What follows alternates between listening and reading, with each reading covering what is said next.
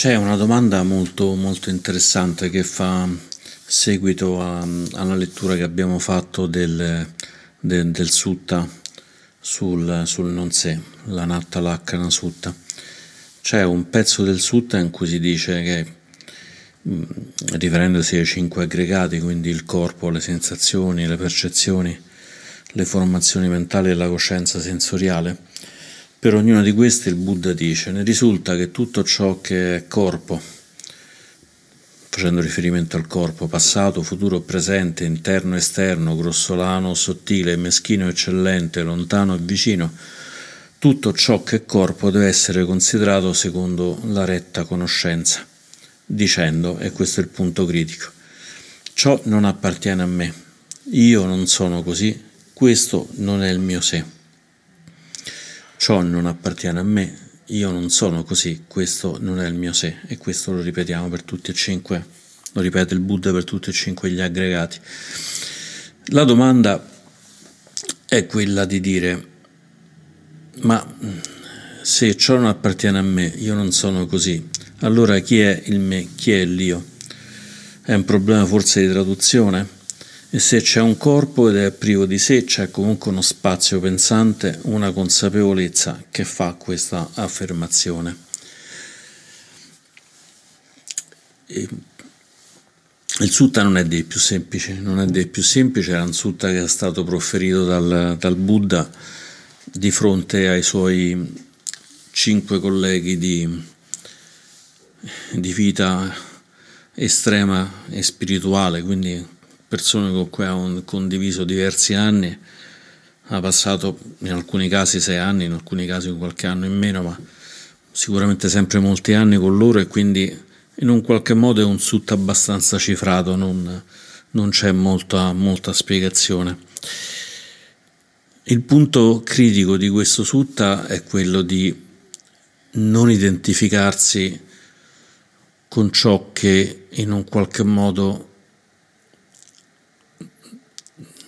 di ciò di cui siamo composti, sia a livello di forma, quindi di nama, di, di rupa, scusate, di rupa, sia a livello di mente, quindi anche di, di nama. E quindi nama rupa, quindi questo, questa macro aggregazione di aspetti di forma, aspetti corporali, aspetti mentali, composta appunto da corpo, sensazioni, percezioni, formazioni mentali e coscienze sensoriali è in un qualche modo, come dice il Buddha, una, una, pila di cose che stanno aggregate per un po' e poi magari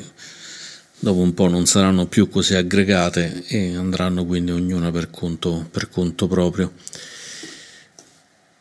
E il Buddha però dice, sebbene ci sia questa aggregazione, quando andiamo a vedere in dettaglio vediamo che nessuno di questi cinque aggregati è tale da essere una base per dire e questo sono io, questo è mio e questo è il mio sé, sottinteso permanente quando si parla di anatta, di, di, di non sé, ci si riferisce a un sé permanente, a un sé stabile. Il punto interessante è chi è che dice che non c'è un sé stabile. Se, se io dico io non ho un, un sé permanente, c'è la parte iniziale in cui dico io. Chiaramente questo è un gioco, è un gioco del linguaggio, un gioco del linguaggio per cui non possiamo dire questa espressione in italiano senza metterci un soggetto. Il Buddha usciva un po' da questo, da questo trucco eh, e quando parlava non diceva io o non diceva nemmeno il Buddha o altre cose aggregate, ma parlava di se stesso riferendosi al Tathagata. Uh, Tathagata è un'espressione che vuol dire colui che viene e, oppure o in contemporanea a colui che è andato ed è un modo diciamo per in un qualche modo sminuire la parte, la parte legata al concetto di io se io dico io dico questa cosa io chiaramente insomma risuonerà anche nella frase se dico il Tathagata dice questo è un pochino più, più, blando, però anche in quel caso uno potrebbe dire c'è comunque un'entità che si chiama Tathagata che dice questa cosa.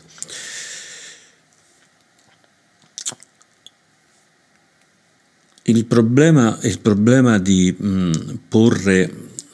porre gli insegnamenti di tipo spirituale è che il linguaggio non è particolarmente adatto a rendere, a rendere quelle che sono le intuizioni profonde che si raggiungono tramite, tramite la pratica spirituale, anzi lo è molto molto poco.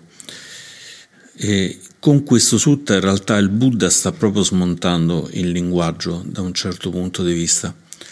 Nel senso che quando noi diciamo io sono Stefano, io sono Sirimedo, sto facendo un gioco linguistico, come diceva Wittgenstein, in cui sembra che ci sia uno Stefano e sembra che ci sia un Sirimedo. Ed è proprio il fatto stesso che io dica io sono Stefano, io sono Sirimedo, che dà sostanza a questo gioco linguistico e a questa mia identificazione nel nome e nella concettualizzazione che sta intorno al nome, quindi il fatto che abbia 60 anni, che sia italiano, che abbia studiato filosofia, che abbia fatto le scuole elementari con una brava maestra e così via.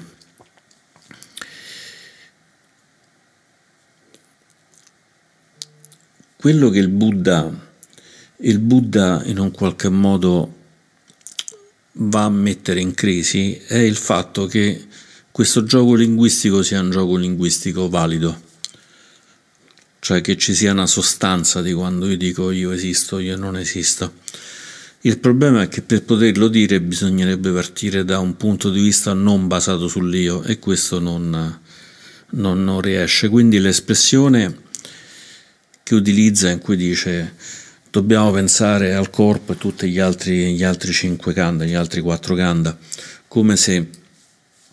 appunto io non sono questo, questa cosa non è me e così via, non è il mio sé. È in un qualche modo un, uno smontare questa cosa alla radice. Smontandola alla radice quello che rimane è che c'è non tanto eh, una parte senza corpo che dice questa cosa, perché qui andremo a finire nel cacciare il, il senso di, di sé, questa specie di anima che viene riportata, atta può essere anche tradotto con anima, forse funziona anche, funziona anche meglio, e quindi quello che insegna il Buddha è una sorta di non anima e il Buddha ci tiene a specificare che non insegna l'assenza di anima, non insegna né l'esistenza dell'anima né l'assenza dell'anima, ma insegna la non anima. E quindi se noi pensiamo che questa cosa non lo sta dicendo un sé corporeo, ma c'è qualcos'altro che la dice, chiaramente abbiamo cacciato dalla finestra il senso di sé e ce lo siamo, dalla porta il senso di sé, ce lo siamo ritrovato alla finestra ancora più grande, più grande di prima. Mentre il lavoro è in un qualche modo più eh, alla base, più alla base, perché se andiamo a portare ad esempio l'attenzione sul respiro. Sembra una cosa così stupida, così, così semplice. E però lo facciamo con molta cura. Già dopo un po' vediamo che non c'è qualcuno che respira e c'è un respiro che entra e che esce, ma c'è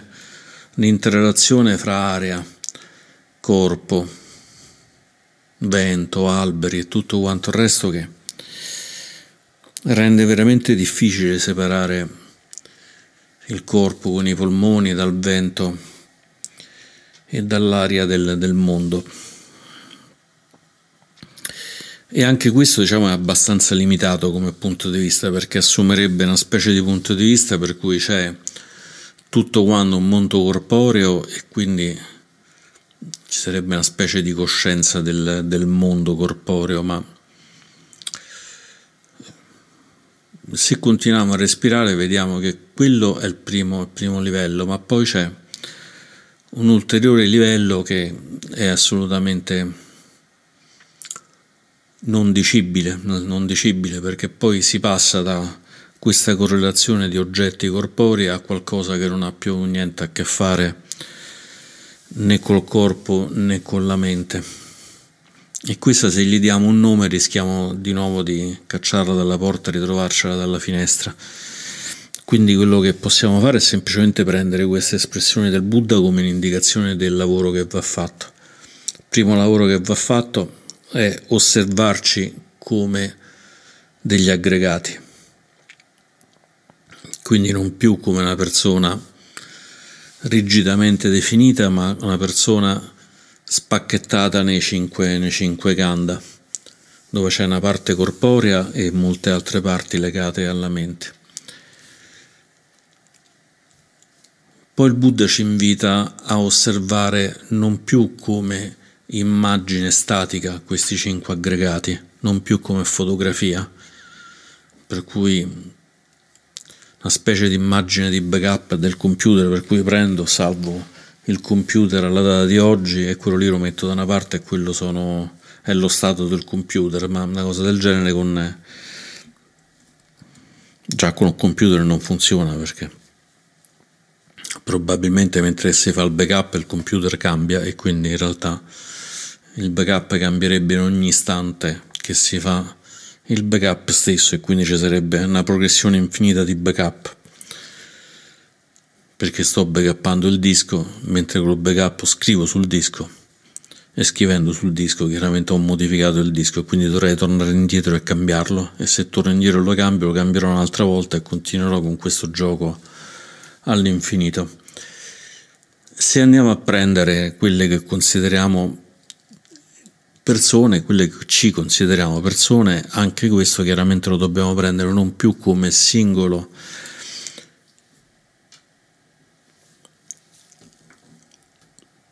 singolo stato dei, dei kanda, dei, dei tantissimi kanda che ci compongono, ma come un processo, un processo che ha portato i kanda ad aggregarsi, che porta questi kanda a cambiare e che porta poi inevitabilmente questi kanda a separarsi. E quindi già è come se passassimo dall'osservazione della luce come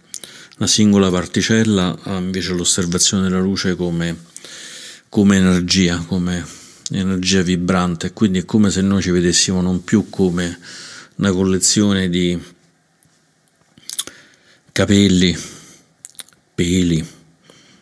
denti e così via, ossa e tutti quanti gli altre, le altre parti del corpo, ma come se ci vedessimo come appunto un, una specie di onda, di onda che cambia in ogni, in ogni momento. Osservandoci come una specie di onda che cambia in ogni momento, diventa difficile a quel punto dire quando l'onda comincia e quando l'onda finisce. Se vediamo una particella di luce che si muove possiamo dire che la particella è nata lì, se vediamo un'onda non sappiamo di preciso dove, dove va a finire, anche se poi viene assorbita quell'onda poi cambierà e continuerà in una qualche altra forma di, di energia. Se ci vediamo come corpo in modo stabile, vediamo che siamo nati il giorno dal detali nella nostra cultura. In altre culture siamo nati nel momento in cui l'embrione è, è uscito dall'unione di uno spermatozoo e di un uovo e quindi la data di nascita viene calcolata lì, come ad esempio si fa tradizionalmente in Cina. Se andiamo a guardare più, più all'indietro vedremo che c'è tutta quanta questa lunga sequenza di, genitori, avi e così via, per cui non si capisce bene esattamente quando, quando siamo nati. Queste sono osservazioni che possiamo fare per avvicinarci al processo. Il processo però, che è quello liberatorio, non è la comprensione intellettuale di questa cosa, ma il fatto che queste espressioni del Buddha servono a smontare il punto di vista per cui siamo stabili, per cui non, non siamo mutevoli e, per, e, siamo innanzitutto limitati. Un punto essenziale diciamo, di questa osservazione è la nostra limitatezza, per cui se io alzo la mano dico io sono, sono io fino a qua, qua la mano finisce e non sono più io, qua c'è un'altra mano, ricomincio io, finisce quest'altra mano, non sono più io. Il Buddha dice, siamo finiti? Siamo infiniti?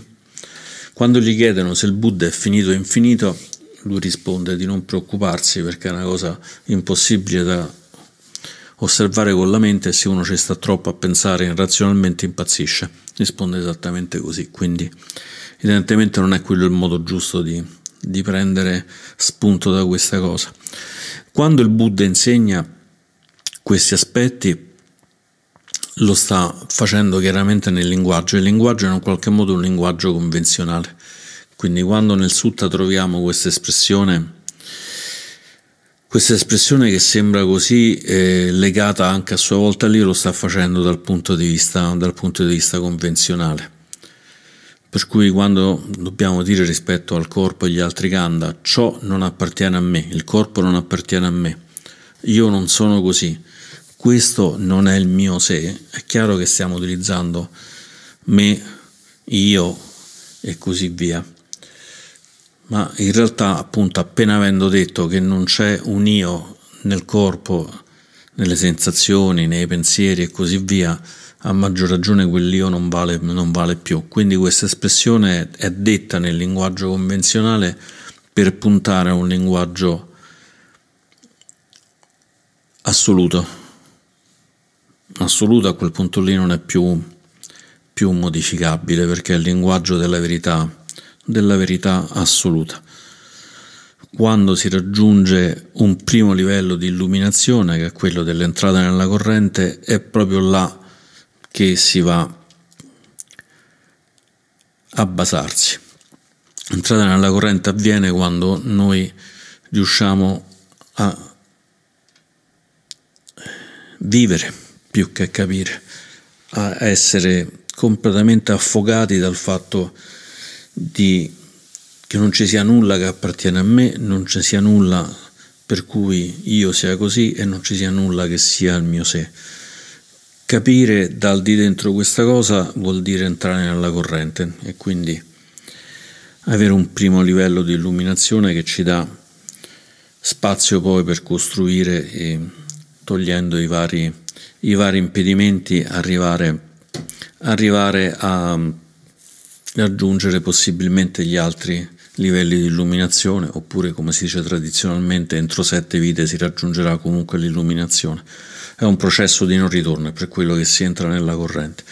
Quindi una comprensione completa di queste poche frasi che ci ha detto il Buddha è essenziale per la liberazione e questo è uno dei punti più forti. C'è un aspetto, diciamo, in cui si parla di queste cose, in cui si dice la stessa cosa, però passando al di fuori del, del Dio, eccetera, in cui si dice che tutto è vuoto. Queste stesse cose che il Buddha ha detto in quel sutta le si può dire in qualche modo dicendo che tutto è vuoto. Non c'è nulla che sia permeato da un sé, non c'è nessun sé, non c'è niente che sia definibile in modo separato dagli altri, quindi rimane che tutto è vuoto, è tutto vuoto dall'esistenza di un sé. E questo è un modo meno, meno mh, convenzionale di dire questa cosa, ma evidentemente il Buddha ha scelto questo linguaggio intermedio per, farsi capire meglio. Successivamente ha dato gli insegnamenti, gli insegnamenti su, sul vuoto, su quello che in, in Pali si chiama sugnata e in sanscrito si chiama shunyata e che potremmo dire che forse è l'insegnamento più, più importante del, del Buddha se volessimo sintetizzare tutti gli insegnamenti del Buddha, l'insegnamento del vuoto è sicuramente quello più decisivo. Ajahn Buddha Tasa, che è questo monaco thailandese molto famoso, insomma molto eh, decisivo anche insomma, nel criticare alcuni, alcuni aspetti un po', un po' irrigiditi dell'interpretazione del buddismo, dice che tutto quello che facciamo serve solo a questo, ad arrivare alla comprensione del vuoto. Quindi nella comprensione del vuoto non si usa più io, mio e, e sé, scompare qualsiasi io, mio e sé, si parte proprio da un principio che non c'è proprio da nessuna parte un io, un mio, un sé. E quindi quando noi diciamo questa cosa stiamo giocando su due livelli, stiamo giocando sul livello in cui diciamo io so che questo non sono io e stiamo giocando su un altro livello in cui semplicemente ridiamo. Uno dice questa cosa e ride,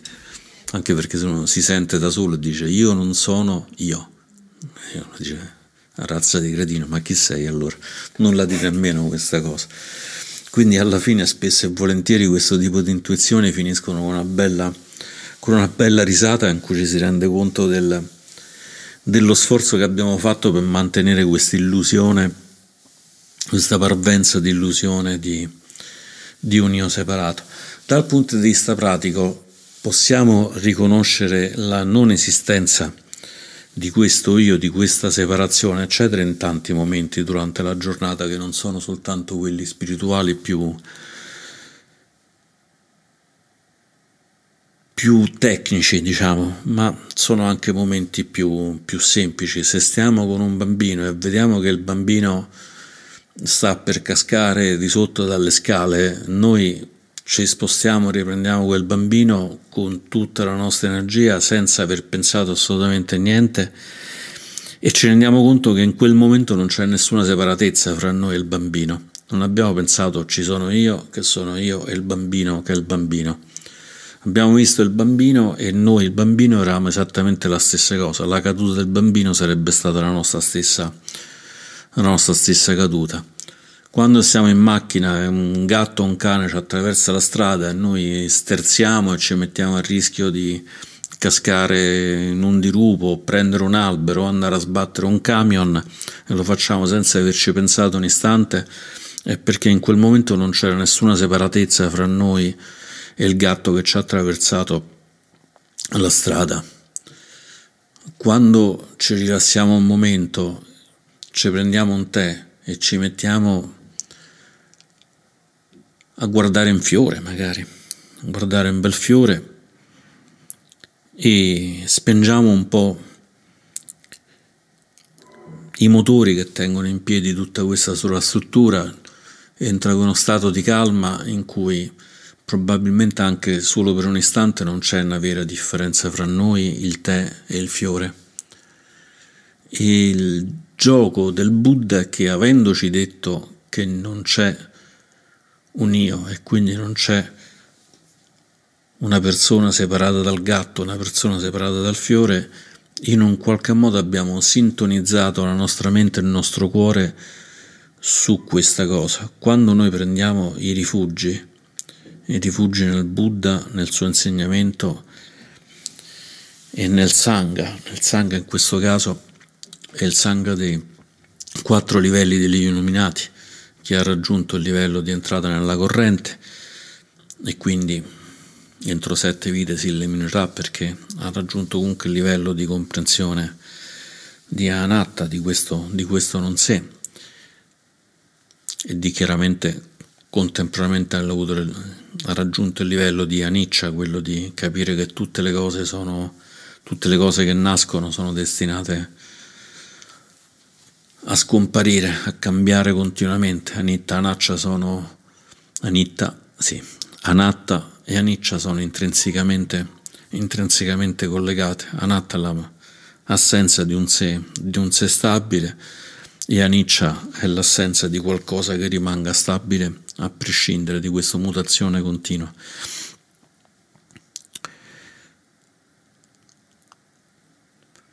Questo è il primo livello dell'entrata nella corrente. Poi il secondo livello di illuminazione è quella dei cosiddetti mh, coloro che torneranno una volta soltanto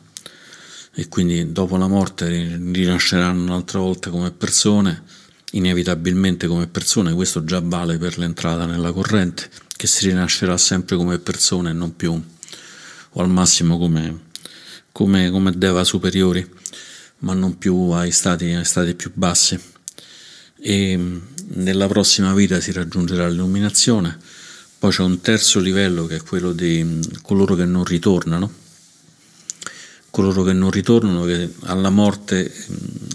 entreranno in una delle terre pure del, del, Buddha e da quelle terre pure del Buddha raggiungeranno direttamente l'illuminazione senza però rinascere in nessuna forma E poi c'è l'ultimo livello, chiaramente, che è quello dell'Arant, del, del completamente illuminato, che quello si raggiunge durante, durante la vita e quindi o durante appunto una di queste condizioni nelle terre pure. E questo è il quadruplice Sangha. E per entrare su queste cose bisogna lasciare un pochino perdere il linguaggio, ma usare il linguaggio come messa a fuoco della macchina fotografica. La macchina fotografica è la nostra mente con insegnamenti del Buddha che sembrano a volte un po' contraddittori perché si dice io non sono io e sembra molto contraddittorio, stiamo però mettendo a fuoco la macchina e a un certo punto, mentre che stiamo lì, riusciremo a trovare qualcosa che ci mette a fuoco completamente in modo, modo stabile in modo stabile. All'inizio sarà una messa a fuoco per cui uno gira un po' a destra, a un certo punto si vede che sarà messa a fuoco ma siamo andati troppo a destra, poi torniamo a sinistra e per un attimo siamo messi a fuoco ma ancora abbiamo fatto, continueremo a fare avanti e indietro, avanti e indietro come si fa normalmente con la macchina fotografica finché zac, non riusciamo a mettere a fuoco a quel punto non tocchiamo più la ghiera della messa al fuoco perché ormai non serve più, abbiamo raggiunto quello che volevamo. Quindi quando sentiamo gli insegnamenti del Buddha cerchiamo di non perderci troppo con il linguaggio che usa, ma ragionare sempre che il Buddha mischia linguaggio convenzionale, quello in cui appunto noi esistiamo, c'è cioè un Buddha separato da Condagna, che era uno dei monaci che lo ascoltava e così via, e questo è l'aspetto convenzionale, e poi c'è un aspetto invece assoluto in cui non c'è né Buddha né condanna né illuminazione né percorso e così via. Qui un sutta essenziale, assolutamente essenziale, è il sutra perché mm, è in sanscrito quindi è mm, diciamo, tradizionalmente considerato mariana che è il sutra del cuore, che forse è quello più, più esplicito in quest'altro linguaggio, in cui nel sutra del cuore si dice che non esiste praticamente niente di tutto quello che, che intendiamo normalmente, compresa anche l'illuminazione, compresa anche tutto quanto eh, l'ottuplice sentiero, compreso il paticcia samuppada, non esiste niente, esiste soltanto il vuoto. E quello è l'obiettivo, l'obiettivo da raggiungere. Tant'è che il Buddha dice non c'è bene, non c'è male, andare al di là di questo e di quell'altro. E con questo forse ho risposto alla domanda